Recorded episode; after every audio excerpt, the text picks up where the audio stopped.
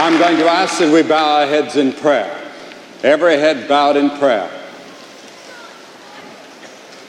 My message will be brief, and I want you to listen carefully and prayerfully and reverently because for many of you, you will never be the same again. Not because of me, but because of the Word of God that can transform and change your life. You can leave here with your sins forgiven.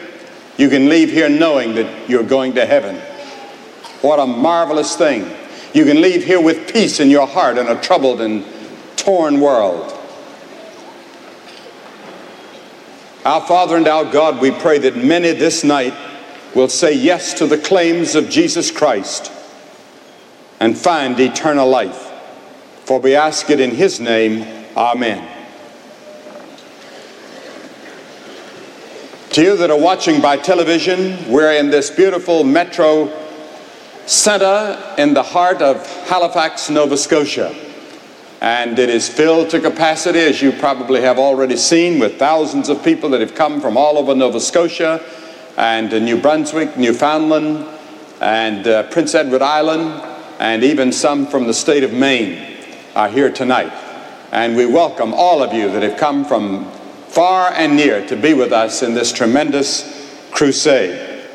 Now, I want you to turn with me tonight to the 10th chapter of Luke, and a very familiar passage that every young person here will relate to, young and old.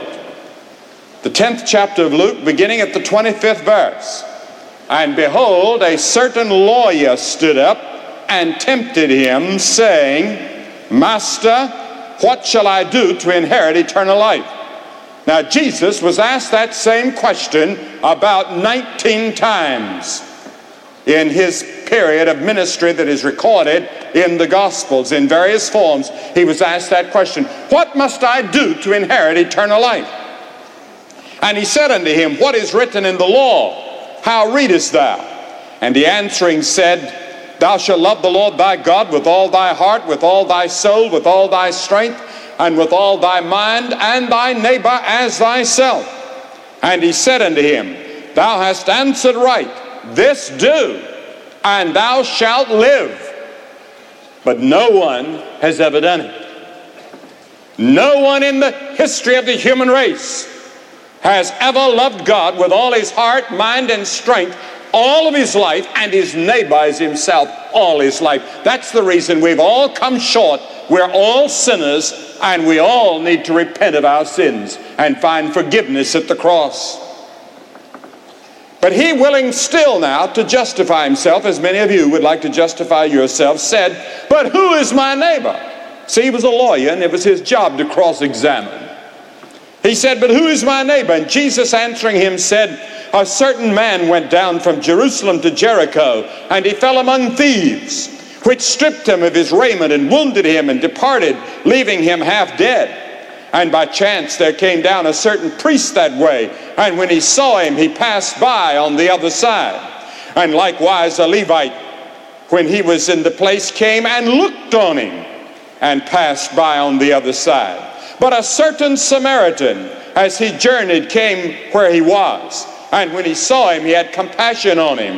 And notice he did ten things he had compassion on him.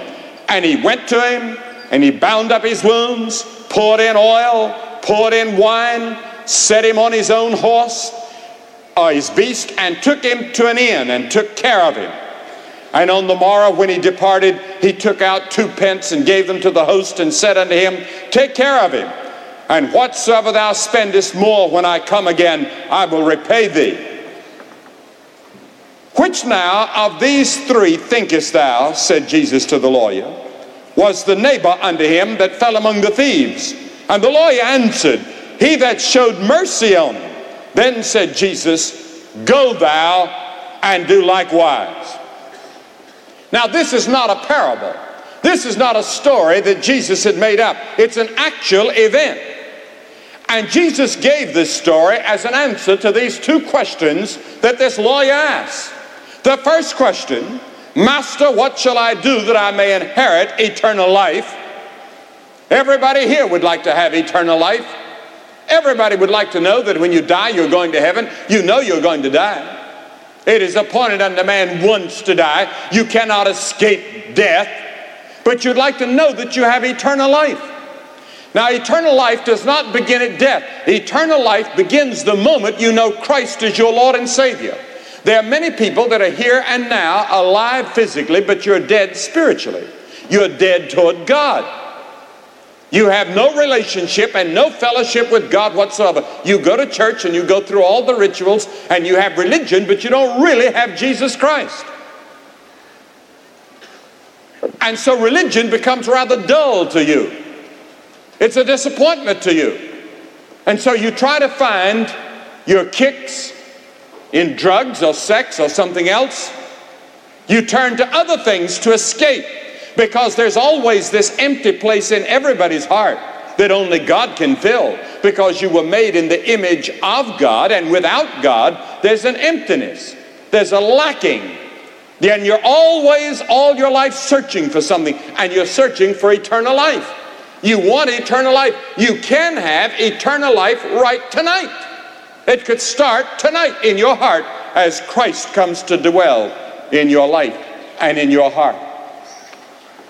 On the Dick Cavett show recently, Dick was asked, Is there life after death? And he answered this way Mr. Cavett does not have the answer as to whether there is life after death. And he's right. But I have the answer from the Word of God. There is life after death.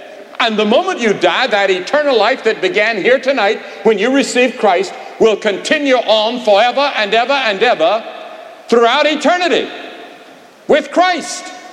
Eternal life received tonight can determine where you will be a thousand years from tonight. That seems impossible to believe, doesn't it? It's staggering to the imagination. Well, it's staggering to the imagination to me when they tell me there are 8 billion galaxies out there. And in every galaxy, 8 billion stars and planets. That staggers my imagination. But it staggers my imagination that I'm even alive. When I see some of the pictures that they're now showing of the human body, or just the human eye alone, it staggers the imagination.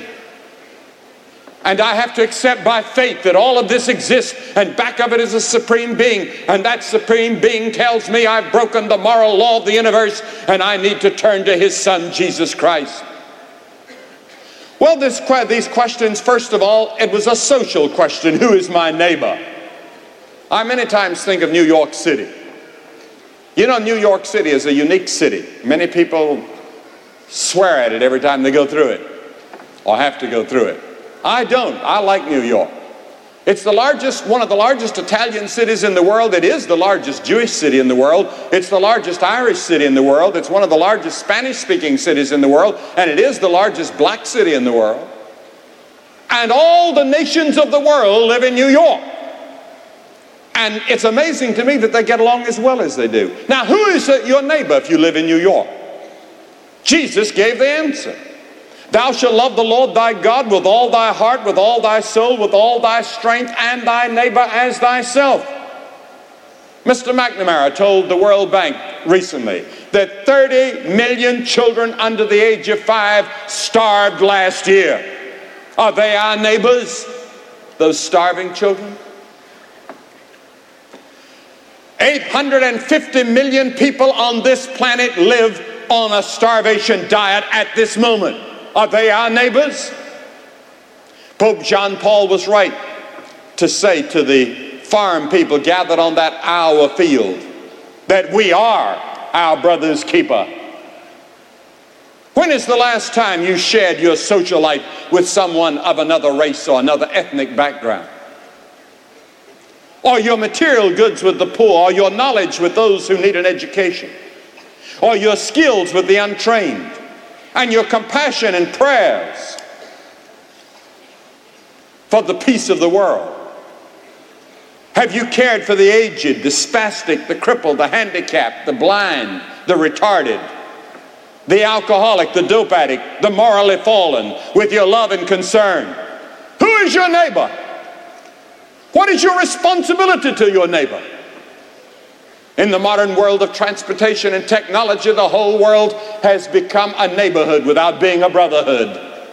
And the whole world suddenly becomes our neighbor. Those people that are suffering in Southeast Asia are our neighbors. Those people suffering in Central Africa are our neighbors, and we have a responsibility to them. A few weeks ago, we went to state prison and held a service. And we talked to some of those prisoners, individually as well as collectively. And I thought to myself, they are my neighbors. And Jesus condemned those who did not go and visit those in prison. And I thought about it. We have a Cambodian family that's moved into our little community where I live. And my wife went down, and she, they don't speak uh, uh, the language of anyone in our neighborhood as far as we knew. Uh, only six or seven or 12, I believe it's 12 people in the United States that speak that particular dialect of that particular group from high up in the mountains of Cambodia, and two of them happen to live in our neighborhood. They were missionaries on furlough.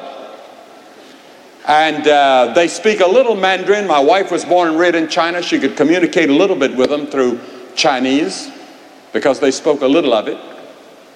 But she went down fixed them some Chinese food. Many people were helping. They were sponsored by the churches of the area. And then my wife took uh, the little girl, one of the little girls, a doll, a little Chinese doll that she had saved since she was a little girl, and it was a Chinese doll from China. And she took it to give it to the girl, and the girl jumped back, afraid. And then when she saw what it was, she smiled and reached out and grabbed it and just hugged it. Somebody a couple days earlier had given her a stuffed frog, and she'd never seen a stuffed frog, and she was frightened by it. And she didn't know what these strange Americans might be giving her. To show just a little bit of love and compassion, and how sweet and gracious they are, and how appreciative they are of the slightest little thing people in the community do for them. The scripture says Jesus came to heal the brokenhearted. A new book has just come out by a psychiatrist entitled The Broken Heart. And in Toronto, delegates came from all around the world to a convention on mended hearts. Jesus came to heal broken hearts. How many broken hearts are here tonight? Your girlfriend walked out on you, or your boyfriend has said no. And it's broken your heart, you say, well, that's puppy love, but it's real to the puppy. And parents are to have an understanding period during adolescence when we're going through all of these ups and downs and we're changing physiologically and we're changing psychologically, we're changing uh, philosophically, every way we're changing. And yet, during that changing period, we're asked to make some of the greatest decisions of our life our vocation, who we're going to marry, all the rest of it, we're asked to make. And then there was a spiritual question, not only a social question, but a spiritual question. Throughout history, the church has shifted back and forth as to its emphasis on personal redemption and social involvement. They both go hand in hand. But this man said, Master, what shall I do that I may inherit eternal life? And the spiritual poverty of that man was deeper and worse than the material poverty. And Jesus showed that over and over again that the spiritual disease is worth, worse than the physical disease. We can go out to Southeast Asia right now, to Thailand, to some of those camps, and it'll break your heart. My son has been there several times, and told me some of the most horrifying stories, and we see it on our television screens, and we say, What can we do? We feel so helpless in a moment when people are suffering so terribly in so many parts of the world. It's overwhelming to us. And we're to do what we can. They are our neighbors. But there's another disease right here in Halifax, right here in Nova Scotia, that is worse than the diseases in those camps. It's the spiritual disease, the disease of sin. And you've got it. It's a leprosy. It's worse than cancer because it destroys the soul, it destroys your relationship with God. It comes between you and peace and joy and happiness. And you need to turn your life over to Christ and have this eternal life. You know, H.G. Wells once said, as he looked into the future, he said an interesting thing. He said in a few years, he said, the universal question of the, of the, of the world will be, what must I do to be saved? And that's what the world is asking right now. The arms race is on. On a scale the world has never known. We now read about the possibilities of biological warfare that we thought was sort of in the past. It's not in the past. And all of these horrible things we read about that are happening in the world. What must I do to be saved? How can we be saved?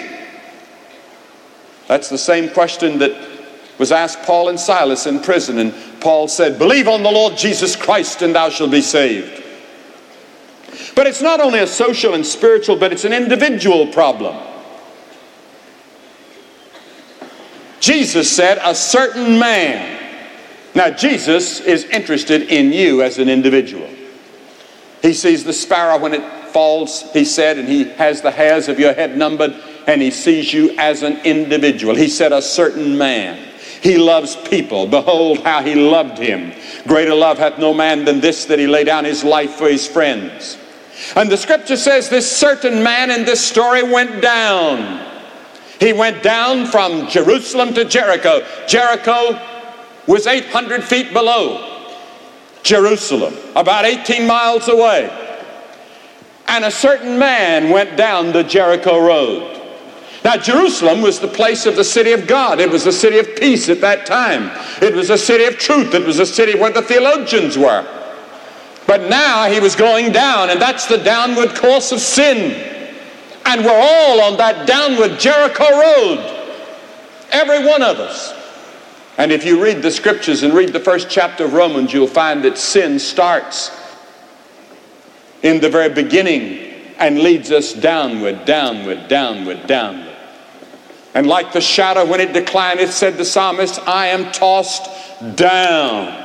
And this certain man was on his way down, like you are on your way down.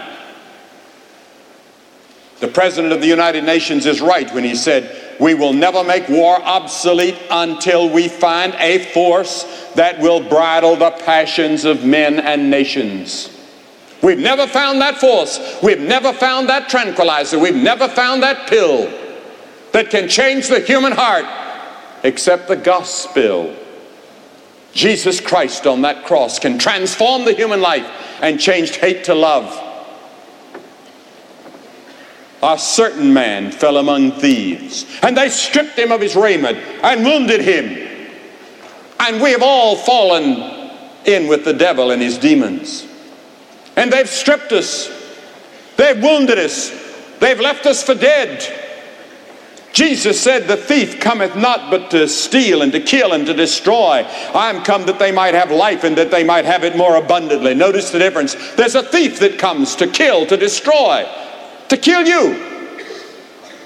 But Jesus said, I've come to give them life and to give them life more abundantly. And all over the world, sin is rampaging raping, ravaging humanity, violence, terrorism. We read it every day in our newspapers murder. Muggers and rapists in our major cities have become a major problem. Thieves have wounded and stripped this man and departed from him and left him half dead, alone and forsaken. When he came to, and got his consciousness back, he found himself crushed and unable to move, just like you. One day you'll wake up. You'll find yourself, sin has destroyed you, and you cannot move. The Bible says that we're dead in sins and trespasses. The Bible says, She that liveth in pleasure is dead while she lives. You can be physically alive, but spiritually dead. Your soul is dead. It cannot save itself, it cannot move, it cannot get up out of the ditch, it cannot heal those wounds. That's why Christ came and died on the cross. The wages of sin is death. The man is going to die. You're going to die. And then there came some salvation quacks along. The world is full of false messiahs and false prophets and false Christs. Jamestown or Jonestown down in Guyana is still fresh in our memories where Jim Jones went and 900 people died. And how many of those false cults there are all over the world today, these false messiahs promising all kinds of things. Jesus said, Take heed that no man deceive you. He warned that many false prophets shall rise and shall deceive many. Paul said, Evil men and seducers shall wax worse and worse, deceiving and being deceived as we approach the end of the age. John said, Many antichrist would come. He said, Beloved, believe not every spirit, but try the spirits, whether they are of God, because of the false prophets that have gone out into the world. And as we approach the end of the age, they will intensify, they will get worse and worse and more believable all the time. And many people will follow them to their doom and to their death. A priest came along. Think of it now a priest came along, a preacher, a clergyman. And it says that he looked over and he saw this man over there suffering and dying and wounded and stripped. And he passed by on the other side. Now, he was too busy on his way, probably, to a religious conference to stop and help this poor man. Paul wrote to Timothy, having a form of godliness but denying the power thereof. You see, religion will not save anybody. People say, Oh, I'm religious. Sure, you have religion, but that's not going to save you. You are saved by Jesus Christ, by the blood that was shed on the cross, by his resurrection, by what is called in the Bible the kerygma, the story of Christ on the cross, when God took your sins and laid them on Christ, and he became sin for us who knew no sin. That's the only way anybody's going to be saved. I don't care who you are, no one is going to go to the kingdom of heaven except the way God said go. You might not like it that way, but that's the way it is. There is a way that seemeth right unto man, but the end thereof are the ways of death, says the Bible. Come to the cross, find forgiveness and eternal life. And then you have the ability and then you have the vision to go out and help your neighbor. And then the Levite came. Now, the Levite was a student of the law, that is the Ten Commandments. He believed in keeping the law, he was a legalist. But he did something that the priest didn't do. He stopped, and in the Greek it indicates that he stopped and looked for a long time at this fellow. He looked at him and looked at him, saw him bleeding, saw him still breathing, looked him all over. Then he figured, well, he was too busy too. And he didn't want to defile himself by touching a fellow that's going to die. He didn't want to get involved in that fellow's problem. So he walked by also on the other side. Now, this is a story Jesus told, an actual story that actually happened. And how many times it happens today? People say they can be saved by doing the best they can. I saw a poll in New Jersey some time ago that said 92% of the people said they hoped to go to heaven, but they were not sure. But John said, We know that we've passed from death unto life. Peter said, For as much as ye know that ye were redeemed. Paul said, I know in whom I have believed and am persuaded that he's able to keep that which I've committed unto him against that day. The apostle John said, These things have I written unto you that believe on the name of the Son of God, that ye may know that ye have eternal life. You don't have to doubt it. Do you doubt that you're going to heaven tonight? Do you doubt that you have eternal life? Do you doubt that your sins are forgiven? Is there a doubt in your heart? If there is, then I'd make sure tonight you say, I've been baptized, I've been confirmed, I've, I've done everything I've, I was told to do. But you're not sure. Come and make sure. Recommit your life, reconfirm your life. Reconfirm what your parents promised at baptism, reconfirm what you promised. Many people need to do that. I needed to do that. I was brought up in the church, baptized, confirmed, and all the rest. But I still didn't really know Christ as my Savior and my Lord. There came a time when I had to say, Yes, Lord, I will receive you. I will turn from my sins. I will allow you to change my way of living. Not by works of righteousness which we have done, but according to his mercy he saved us. So the wounded, derelict man was left to die. The priest and the Levite unwilling to save him. And Jesus now shows us the simplicity and the saving power of the gospel. A certain Samaritan came along. Now, Samaritan was a half caste. He was half Gentile and half Jewish. And the Jews and the Gentiles at that time had nothing to do with each other, and certainly the Jews and the, and the Samaritans had nothing to do with each other. They didn't trust each other in that ancient day. They do today, but they, did, they didn't at that time. And so this Samaritan, who normally would have nothing to do with somebody of another ethnic background, came along and saw what happened. Now he could have said to himself, I have no responsibility for this guy. He got in his own trouble. He should have come along armed and ready for the thieves and the robbers on this road. He should have prepared himself. I don't have any responsibility toward him. He's not related to me. He hates me. God could have done the same with us. He could have looked at this little planet whirling out into space like a speck of dust with little ants called people living on it, lost, separated from Him, dying, being born, live a few years and then die, being born, live a few years and die and sin and go on with their own pleasures, defying God. And He could have said, sweep them all into hell. He could have said, let's destroy the planet. He could have done it with the snap of his finger. He could have done it with an order to one angel. But he didn't do it. The Bible says, For God so loved the world, so loved. You don't understand that, do you? How can you? You can't love like that. Only an infinite God can so love to do what He did, to save this little planet, to save you the grace of God. We didn't deserve it.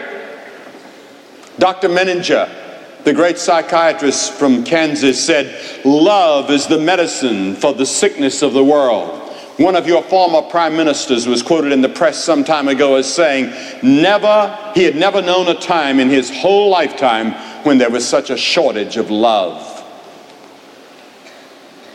I read of a woman in London, England, who died at 102. And for the last years of her life, she had nightly made an entry in her diary. And here's what her diary said day after day and day after day No one called today. No one loves me. She died alone. But I'll tell you, somebody does love you. I don't care what your problems are and what your tensions are and what your pressures, what your sins are and what your failures are. God loves you. God loves you so much that he sent his son to the cross to endure that terrible death for you, just for you. If you'd have been the only one, he would have died for you. And so this Samaritan went to him just as Christ will come to you tonight. In your hurt, in your distress, in your failure, in your sin, he will come to you. He didn't just love and leave him. Jesus didn't just love us and leave us, He died. He did something. And this certain Samaritan did the same thing. But God commended His love toward us in that while we were yet sinners, Christ died for us. You remember reading in the paper some time ago about this doctor from Windsor, Ontario that went down to Chicago with his wife? I think, no, I'm not sure they were on their honeymoon, but they, they went down to Chicago and they ate at a restaurant and you remember that they were held up by some robbers on the street outside in a rather nice neighborhood. And uh, the robber pulled a gun and held it at the head of, of his wife or his bride. And he rushed in between, and the robber shot him and killed him. He was saving his wife, just as the Lord Jesus Christ rushed in for his bride, those of us who are members of his body. He died on the cross for us because he loved us. Christ loved you and died for you. But God, who is rich from in mercy for his great love wherewith he loved us. Notice this Samaritan bound up his wounds and poured in some oil. Now, the oil stands for the Holy Spirit. You see, the Holy Spirit comes into our hearts and convicts us of sin. And then, after we've received Christ, the Holy Spirit comes to fill our hearts and to produce the fruit of the Spirit and to give us gifts so that we can serve Him. And then He poured in the wine, and the wine with its alcoholic content was an antiseptic that would help heal the wound. And that wine, as you take it at communion, or the juice that may be served in your church, stands for the blood of Christ. And the Bible says the blood of Jesus Christ, God's Son, cleanseth from all sin. God doesn't just change us and convert us and give us eternal life. God keeps us and brought him up, the scripture says, to an inn and took care of him. And Peter said, Who are kept by the power of God through faith unto salvation. You don't have to hold on and stay in the kingdom of God by holding on. He holds you, He takes care of you. He put him on his own beast, he had his own ambulance right there. And so Christ will put you in a place and give you a peace and a joy. And that was the first Samaritan hospital in history, right there. The psalmist said concerning Christ, He brought me up. Says He set me up, He set my feet on a on a rock. He held me up. He tunes me up. He'll catch me up someday. And on the day after, when he left, he paid the price and said, If he has any more needs, I'll pay when I come back. Jesus Christ is coming back to receive us unto himself. We were in Milwaukee for our last crusade. And there was a boy, 17 years of age, that had stolen an automobile and beaten up and tied the man that he stole it from. And they put an all points bulletin out for him and they couldn't find him. And 10 days passed. The crusade was on.